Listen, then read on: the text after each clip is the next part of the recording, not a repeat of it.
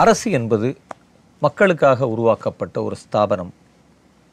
ஒரு அரசு எப்படி செயல்படுகிறது என்பதை அந்த அரசு அந்த நாட்டின் எல்லைக்குள் வாழுகிற அதிகாரமற்ற விளிம்பு நிலை மக்களை எப்படி அந்த அரசு நடத்துகிறது அவர்களை எப்படி பார்த்து கொள்கிறது என்பதை வைத்துத்தான் ஒரு அரசை நாம் மதிப்பிட வேண்டும்.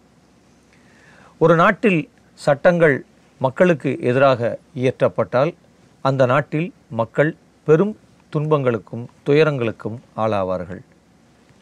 அப்படி ஒரு நாடு மக்களுக்கு எதிரான சட்டங்களை இயற்ற முடியுமா? அல்லது ஒரு நாடு இயற்றுமா என்று கூட உங்களுக்கு ஒரு கேள்வி எழலாம்.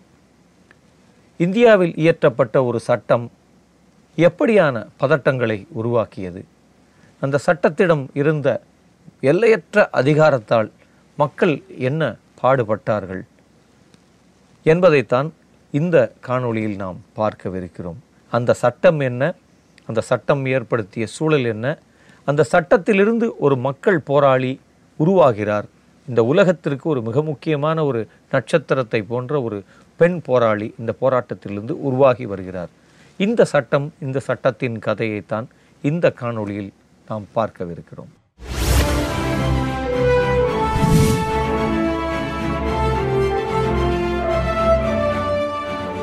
பதினாறு ஆண்டுகள் உயிர் இயக்கத்தின் அடிப்படை தேவைகளான உணவு குடிநீர் என எல்லாவற்றையும் மறுத்து இந்திய மனச்சாட்சியின் கண்களை தன் பக்கம் ஈர்த்த தன்னிகரற்ற போராளி.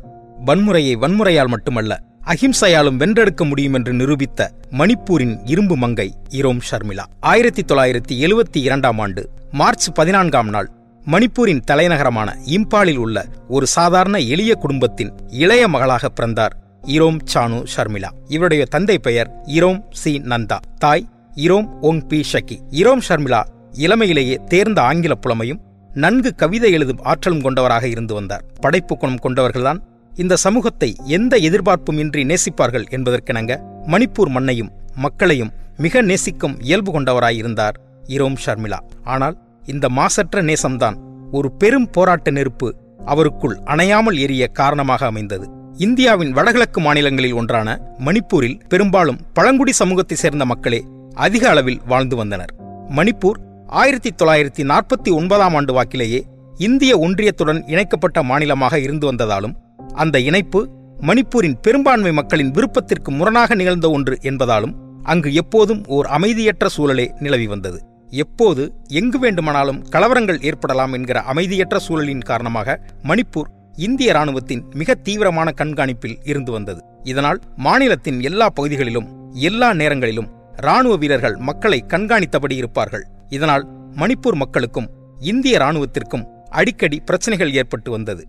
இந்திய ராணுவம் அப்பாவி பொதுமக்கள் மீது வன்முறையை ஏவுகிறார்கள் என்று பொதுமக்கள் தரப்பும் பொதுமக்கள் என்கிற பெயரில் பிரிவினைவாதிகள் கலவரம் செய்கிறார்கள் என்று ராணுவ தரப்பிலும் மாறி மாறி குற்றம் சுமத்திக் கொண்டனர் ஆயிரத்தி தொள்ளாயிரத்தி எழுபத்தி எட்டாம் ஆண்டு முதல் மணிப்பூர் மாநிலத்தில் செயல்படுத்தப்பட்ட ஆயுதப்படை சிறப்பு அதிகாரங்கள் ஆயிரத்தி தொள்ளாயிரத்தி ஐம்பத்தி எட்டு என்ற ஓர் சட்டமே மணிப்பூர் மக்களுக்கும் இந்திய ராணுவத்திற்கும் பிரச்சனைகள் ஏற்படுவதற்கான அடிப்படை காரணமாக இருந்து வந்தது. இந்த சட்டத்தின் அதிகாரங்களை பயன்படுத்தி மணிப்பூர் மக்களை இந்திய ராணுவம் ஓர் இரத்த வேட்டையாடி வருவதாக சமூகத்தின் பல்வேறு தரப்பிலிருந்தும் விமர்சனங்கள் எழுந்த வண்ணம் இருந்தன. இந்தியாவின் வடகிழக்கு மாநிலங்களில் இருக்கக்கூடிய அமைதி குறைவை தடுப்பதற்காக ஒரு சிறப்பு சட்டத்தை இந்திய அரசு வடிவமைக்கிறது. ஆயுதப்படை சிறப்பதிகார சட்டம் ஆயிரத்தி தொள்ளாயிரத்தி ஐம்பத்தி என்று ஐம்பத்தி எட்டு என்று அந்த சட்டம் வந்து ஆயிரத்தி தொள்ளாயிரத்தி ஐம்பத்தி எட்டாம் ஆண்டு அது இயற்றப்படுகிறது. அந்த சட்டம் அமலுக்கு வருகிறது. அந்த சட்டம் ஒரு பெரும் அதிகாரம் படைத்த ஒரு சட்டம்.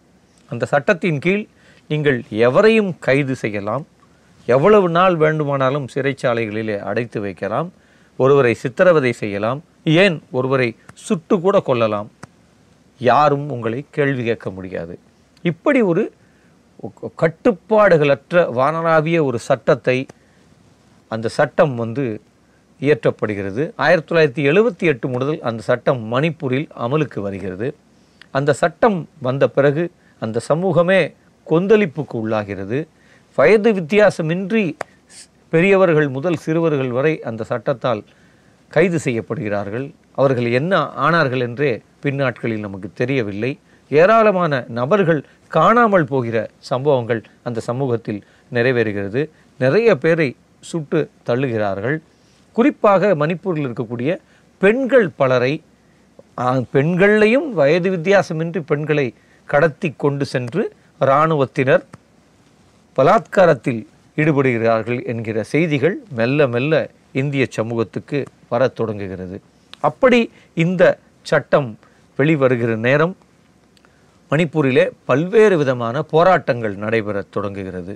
மணிப்பூர் சமூகம் இந்த சட்டத்தால் ஏற்படுகிற நெருக்கடிகளை போராட்டங்களை நடத்தி ஏனைய இந்திய சமூகங்களுக்கு தெரிவிக்கிறது. அப்படித்தான் இந்த சட்டத்துக்கு எதிரான முதல் போராட்டம் மணிப்பூர் மண்ணிலிருந்து தொடங்குகிறது. மணிப்பூர் மக்கள் மீது நிகழ்த்தப்பட்ட இராணுவ அத்துமீறல்கள் மணிப்பூரில் பல்வேறு மக்கள் புரட்சிப் படைகள் உருவாக காரணமாக அமைந்தது. இவற்றில் பெரும்பாலானவை ஆயுதம் தாங்கிய குழுக்களாக இயங்கி இராணுவத்தின் மீது தாக்குதல் தொடுக்கும் சம்பவங்களும் நிகழ்ந்தேறியது. ஐக்கிய தேசிய விடுதலை முன்னணி மற்றும் மணிப்பூர் மக்கள் விடுதலைப் படை ஆகிய அமைப்புகள் அவற்றுள் பெரும்பங்கு வகித்தன. இதனால் மணிப்பூரில் அடிக்கடி கலவரங்களும் வன்முறைகளும் போராட்டங்களும் ஊரடங்கு உத்தரவுகளும் அன்றாட நிகழ்வுகளாக அரங்கேறிக் கொண்டிருந்தது. ஒருமுறை இந்திய ராணுவத்தின் மீது நடத்தப்பட்ட தாக்குதலுக்கு பதிலடியாக இந்திய ராணுவம் இரண்டாயிரமாவது ஆண்டு நவம்பர் ஒன்றாம் தேதி அன்று இம்பால் அருகே உள்ள மலோம் என்ற இடத்தில் அப்பாவி மக்கள் மீது ஒரு பதில் தாக்குதல் நடத்தியது. இரக்கமற்ற இந்த தாக்குதலில் பத்து பேர் இறந்துவிட முப்பத்தி நான்கு பேர் படுகாயமடைந்தார்கள். மலோம் படுகொலை எனப்படும் இந்த சம்பவம்தான் இந்தியாவின் ஆன்மாவை உலுக்கிய ஒரு பெரும் போராட்டத்தின் விதையாக விழுந்தது. மணிப்பூரில் இருக்கக்கூடிய இராணுவ முகாமின் மீது ஒரு தாக்குதல் நிகழ்த்தப்படுகிறது. இந்த தாக்குதலை சகிக்க முடியாமல் இராணுவம் ஒரு மிகப்பெரிய எதிர்வினையை ஆற்றுகிறது. ஏறக்குறைய மாலோம் படுகொலை என்று அந்த அந்த எதிர்வினையை நாம் சொல்கிறோம். மணிப்பூரில் இருக்கக்கூடிய ஒரு பேருந்து நிலையத்தில் நின்று கொண்டிருந்த அப்பாவி பொதுமக்களை சுட்டுத் தள்ளுகிறது இராணுவம். அதில் பத்து பேர் சம்பவ இடத்திலேயே இறந்து போகிறார்கள். முப்பத்தி நாலு பேர் கடுமையாக காயம்படுகிறார்கள். இந்த கண்மூடித்தனமான தாக்குதல் தான் ஐரோம் ஷர்மிளா என்கிற ஒரு பெண்மணியை உருவாக்குகிறது என்று நாம் சொல்ல வேண்டும். குறிப்பாக இந்த இறந்த பத்து பேரிலே ஒரு அறுபத்தி ரெண்டு வயது மூதாட்டியும் ஒரு சிறுவரும் அதில் இருக்கிறார். இந்திய அரசினுடைய வீர தீர செயல்களுக்கான விருதை பெற்ற மணிப்பூரில் அறியப்பட்ட ஒரு இளம் வயது சிறுவர். அப்போ அந்த ரெண்டு மரணங்களும் ஒரு கவிஞராக இருக்கக்கூடிய ஐரோம் ஷர்மிளாவை உலுக்குகிறது. அங்கே இருக்கக்கூடிய மக்கள் பெரும் போராட்டத்தில் இடங்குகிறார்கள் அந்த மக்கள் போராட்டத்தில் இறங்குகிற போது மீண்டும் இராணுவம் அவர்களை அடக்கி ஒடுக்குகிறது. அவருடைய போராட்டங்களை கலைக்கிறது. அவருடைய கோரிக்கைகளை நிராகரிக்கிறது. இருபத்தெட்டு வயதான ஐரோம் ஷர்மிளா இதர் இது இது இந்த சம்பவங்கள் அவரை ஒரு பெரிய கொந்தளிப்புக்குள் உள்ளாக்குகிறது. இது பெரும் அநீதி. இது என் மக்களுக்கு இழைக்கப்பட்ட நதி அநீதி என்று அவர் வந்து இதற்கு எதிராக ஒரு போராட்ட வடிவத்தை எடுக்க வேண்டும் என்று அவர் தனது உண்ணாவிரதத்தை ரெண்டாயிரம் ஆண்டு தொடங்குகிறார். ஐரம் ஷர்மிளா அவர்கள் தனது உண்ணாவிரதத்தை தொடங்குகிறார். எத்தனையோ சதிகள் நடக்கிறது அவருடைய உண்ணாவிரதத்தை அவரை கைவிட வைக்க வேண்டும் என்று. ஆனால் எந்த விதமான அழுத்தங்களுக்கும் அவர் இடமளிக்காமல் இந்த உண்ணாவிரதத்தை தொடர்வது என்பதில் அவர் மன உறுதியோடு இருக்கிறார். அவரை தற்கொலைக்கு முயல்வதாக குற்றம் சாட்டி அவரை வந்து காவல்துறையினர் கைது செய்கிறது. உண்ணாவிரத போராட்டத்தை மேற்கொண்ட இரோம் ஷர்மிளா மீது தற்கொலை வழக்கு பதிவு செய்த மணிப்பூர் அரசு அவரை கைது செய்தது.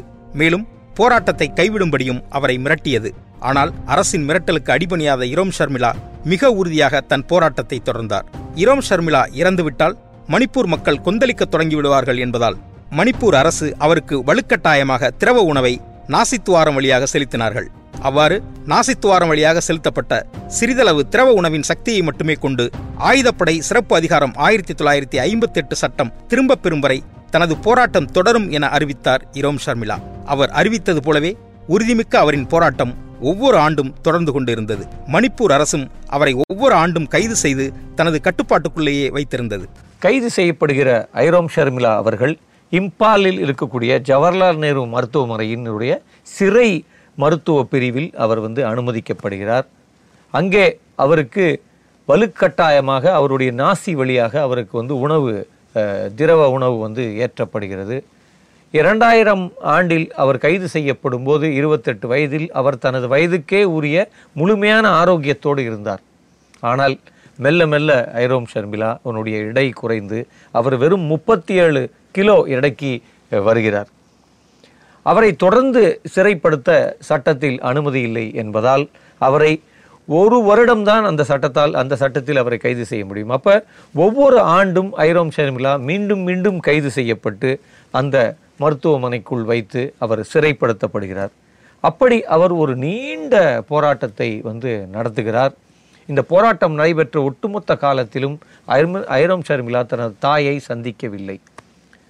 நான் இந்த போ இந்த சட்டம் சட்டத்துக்கு எதிரான போராட்டம் இது. இந்த சட்டத்தை நான் ஒரு நாளாவது ஒரு நாள் இந்த சட்டத்தை நான் வந்து விலக்கியே தீருவேன். அதுவரையிலும் நான் போராடுவேன். அப்படி நான் இந்த போராட்டத்தில் வெற்றி பெறுகிற நாளில்தான் என் எங்கள் அம்மாவுடைய கையில் நான் ஒரு கை கஞ்சியை வாங்கி குடிப்பேன். அதுவரையிலும் நான் என் அம்மாவை சந்திக்க மாட்டேன் என்று ஐரோம் ஷர்மிளா சொன்னதும் என் மகளை நான் ஒருபோதும் சந்திக்க மாட்டேன். அவளை நான் ஒருவேளை சந்தித்தால் அவள் அழக்கூடும். அவள் உள்ளுக்குள் அப்படி உடைந்து போகக்கூடும். அது அவளுடைய போராட்ட வலிமையை குறைத்து விடும் என்பதால் நானும் என் மகளை சந்திக்க மாட்டேன் என்று அந்த தாய் சொன்னதும் வரலாற்றின் மிக முக்கியமான ஒரு சாட்சியங்களாக அது இருக்கிறது. ஒரு மிக முக்கியமான ஒரு எமோஷ்னலான ஒரு உரையாடல் என்று நான் நினைக்கிறேன் அம்மாவுக்கும் மகளுக்கும் நடுவில். அப்படி இந்த இந்த போராட்டத்தில் அவர் வந்து ஒரு நெடிய போராட்டத்தை நடத்துகிறார். பதினாறு ஆண்டுகள் இந்த போராட்டம் என்பது தொடர்ச்சியாக நடைபெறுகிறது. அதில் ஐரோம் ஷர்மிளா அவர்கள் சொல்கிறார் நெல்சன் மண்டேலா இருபத்தி எட்டு ஆண்டுகள் இருபத்தி ஏழு ஆண்டுகள் சிறையில் இருந்தால் நான் அவருடைய தூரத்தில் பாதியை கூட நான் இன்னும் கடக்கவில்லை என்று அவ்வளவு அடக்கத்தோடு அவர் வந்து தன்னை வந்து அவர் அவர் வந்து மதிப்பிடுகிறார் என்பது ரொம்ப ஒரு முக்கியமான ஒரு பார்வை. இரண்டாயிரத்தி நான்காம் ஆண்டு காலகட்டங்களில் மணிப்பூர் மக்களின் ஆயுதப்படை சிறப்பு அதிகார சட்டம் ஆயிரத்தி தொள்ளாயிரத்தி ஐம்பத்தி எட்டின் பொது எதிர்ப்பின் அடையாளமாக மாறினார் இரோம் ஷர்மிளா. இரண்டாயிரத்தி ஆறாம் ஆண்டில் தனது மானசீக அரசியல் தலைவரான மகாத்மா காந்திக்கு மரியாதை செலுத்தும் விதமாக ராஜ்காட் சென்ற இரோம் ஷர்மிளாவை புதுடில்லி காவல்துறை கைது செய்தது. இப்படியான அடக்குமுறை சம்பவங்களால் நாடெங்கும் இரோம் ஷர்மிளாவின் போராட்டம் கவனம் பெற்றது. மார்க்சிஸ்ட் கம்யூனிஸ்ட் கட்சி மற்றும் திரிணாமுல் காங்கிரஸ் போன்ற அரசியல் கட்சிகள் இரோம் ஷர்மிளாவின் போராட்டத்திற்கு ஆதரவு அளிப்பதாய் அறிவித்தன. அந்த காலகட்டத்தில் மனித உரிமை ஆர்வலரான ஷ்ரின் எப்பாடியை சந்திக்கும் இரோம் ஷர்மிளா அவர் மூலம் தனது போராட்டத்தின் கோரிக்கையை சர்வதேச மனித உரிமை மன்றத்திற்கு எடுத்துச் செல்ல முயன்றார். மேலும் இரண்டாயிரத்தி பதினோராம் ஆண்டு அப்போதைய இந்திய பிரதமரான மன்மோகன் சிங்கிடமும் ஆயுதப்படை சிறப்பு அதிகார சட்டத்தை திரும்ப பெற்றுக்கொள்ள வேண்டி வலியுறுத்தி வந்தார். ஆனால் அரசு அதற்கு இசைவு தெரிவிக்காததால் அந்த ஆண்டில் சேவ் சர்மிளா ஒற்றுமை பிரச்சாரம் தொடங்கப்பட்டது. நூறுக்கும் மேற்பட்ட பெண்கள் ஒன்றிணைந்து மணிப்பூரில் மனித செங்கிலி ஊர்வலம் நடத்தினார்கள். இரண்டாயிரத்தி பதினாறாம் ஆண்டு மார்ச் இருபத்தி எட்டாம் நாள் இம்பாலில் உள்ள உள்ளூர் நீதிமன்றத்தால் இரோம் ஷர்மிளா மீதான குற்றச்சாட்டுகள் நிராகரிக்கப்பட்டதால் அவர் நீதிமன்ற காவலிலிருந்து விடுவிக்கப்பட்டார். ஆயுதப்படை சிறப்பு அதிகார சட்டத்தை ரத்து செய்யும் வரை தனது வீட்டிற்குள் நுழையவோ அல்லது தனது தாயை சந்திக்கவோ கூடாது என்ற தனது சபதத்தை ஷர்மிளா கடைபிடித்து தான் விடுதலையான அதே நாளில் இம்பாலில் உள்ள ஷாகித் மினார் என்ற இடத்தில் உண்ணாவிரதத்தை தொடர்ந்தார் காலவரையற்ற உண்ணாவிரதத்தின் மூலம் தற்கொலைக்கு முயன்ற குற்றச்சாட்டின் கீழ் மீண்டும் காவல்துறையினரால் கைது செய்யப்பட்டார். இரோம் ஷர்மிளா என்னும் ஓர் ஒற்றை மனுஷியின் போராட்டம் ஓர் மாநில மக்களின் போராட்டமாக மாறியிருந்தாலும் போராட்டத்தின் வழியாக மட்டுமே தனது வெற்றி இலக்கை அடைவது இந்திய அரசியல் சூழலில் ஓர் அரிதான காரியம் என்பதால் அரசியல் அதிகாரத்தின் வழியாகவே தனது இலக்கை எளிதாக அடைய முடியும் என்று கருதி தனது நெடிய போராட்டத்தை ஓர் முடிவுக்கு கொண்டு வந்தார் இரோம் ஷர்மிளா. இரோம் ஷர்மிளாவின் போராட்ட காலத்தில் பல பெரிய கட்சிகள் தங்களோடு இணைவதாக இருந்தால் மிக பெரும் பதவிகள் தருவதாக ஆசை காட்டினாலும் அதையெல்லாம் மறுத்த இரோம் ஷர்மிளா தனது விடுதலைக்கு பிறகு தனிக்கட்சி தொடங்கி இரண்டாயிரத்தி பதினேழாம் ஆண்டு நடந்த மணிப்பூர் சட்டமன்ற தேர்தலில் போட்டியிட்டார். தனது இளமை காலம் முழுவதையும் மக்களுக்கான போராட்டத்தில் கழித்த இரோம் ஷர்மிளாவிற்கு மக்கள் தேர்தலில் அளித்த பரிசு மறக்க முடியாத ஒன்று. ரெண்டாயிரத்தி பதினாறாம் ஆண்டு மார்ச் இருபத்தாறாம் தேதி ஐரோம் ஷர்மிளா தனது உண்ணாவிரதத்தை கைவிட்டார். நான் உண்ணாவிரதத்தை மட்டுமே கைவிட்டிருக்கிறேன். என் போராட்டத்தை நான் கைவிடவில்லை. என் போராட்டம் பல்வேறு அதன் வடிவம்தான் மாறுமே தவிர என் போராட்டத்தை நான் ஒருபோதும் கைவிட மாட்டேன் என்று அழுத்தமாக சொன்னார் ஐரோம் ஷர்மிலா. அதன் பிறகு அவர் ஒரு அரசியல் கட்சியை தொடங்கினார். ஒரு அரசியல் கட்சியை தொடங்கி அவர் ரெண்டாயிரத்தி பதினேழாம் ஆண்டு நடந்த மணிப்பூர் சட்டமன்ற தேர்தலிலே போட்டியிட்டார். ஐரோம் ஷர்மிலா அவர்கள் தான் போட்டியிட்ட தொகுதியில் தொண்ணூறு வாக்குகளை மட்டுமே பெற்றார். அதே தொகுதியில் அவரை விட அதிக வாக்குகளை நோட்டா பெற்றது. நோட்டா வந்து நூற்றி நாற்பத்தி மூணு வாக்குகளை பெற்றது. அப்போ இத்தனை பெரும் போராட்டங்களை நிகழ்த்திய மக்களின் மனசாட்சியாக விளங்கிய ஒருவர் நோட்டாவை விட ஐம்பத்தி மூணு வாக்குகள் குறைவாக பெற்றார் என்பது ஒரு மிகப்பெரும் வரலாற்று சோகம். ரொம்ப இதை புரிந்து கொள்வதே மிகவும் கடினமானதாகத்தான் இருக்கிறது. ஆனால் அப்பொழுதும் மனம் தளராமல் ஐரோம் ஷர்மிளா சொன்னார் இந்த தேர்தலினுடைய இந்த தீர்ப்பு அல்லது இந்த வாக்கு பட்டியல் என்னை ஒருபோதும் பாதிக்காது. என் போராட்டம் என்பது இந்த சிறப்பு ஆயுதப்படை சட்டத்துக்கு எதிரானது தொடர்ந்து கொண்டே இருக்கும். அதை ஒருபோதும் நான் நிறுத்தப் போவதில்லை என்று நம்பிக்கையான வார்த்தைகளைத்தான் இந்த தோல்விக்கு பின்பும் ஐரோம் ஷர்மிளா அவர்கள் மக்களிடத்தில் சொன்னார். தனது நெடிய போராட்ட வாழ்விலிருந்து சற்று இலைப்பாரி கொள்ளும் விதமாக திருமணம் செய்து கொள்ள முடிவெடுத்த இரோம் ஷர்மிளா தனது நீண்ட நாள் நண்பரான டெஸ்மான் ஆண்டனி என்பவரை இரண்டாயிரத்தி பதினேழாம் ஆண்டு ஆகஸ்ட் பதினேழாம் நாள் தனது இல்வாழ்க்கை துணைவராக ஏற்றுக்கொண்டார். தமிழ்நாட்டின் கொடைக்கானலில் இவர்களின் திருமணம் நடைபெற்றது. தனது அர்ப்பணிப்பு மிக்க போராட்டத்தின் மூலம் உலகின் கவனத்தை ஈர்த்த இரோம் ஷர்மிளா தனது போராட்ட காலத்தில் பல்வேறு விருதுகளையும் பரிசுகளையும் பெற்றுள்ளார். போராட்டத்தின் உத்தி மற்றும் மாறியிருக்கிறதே தவிர போராட்டம் இன்னும் ஓயவில்லை என்று தனது சமீபத்திய நிலைப்பாட்டை விளக்கியிருக்கும் இரோம் ஷர்மிளா விளிம்பு நிலை மக்களின் நம்பிக்கை வெளிச்சமாக எப்போதும் இருந்து கொண்டிருப்பார் என்பதே நம் எல்லோரின் நம்பிக்கையாக இருந்து வருகிறது.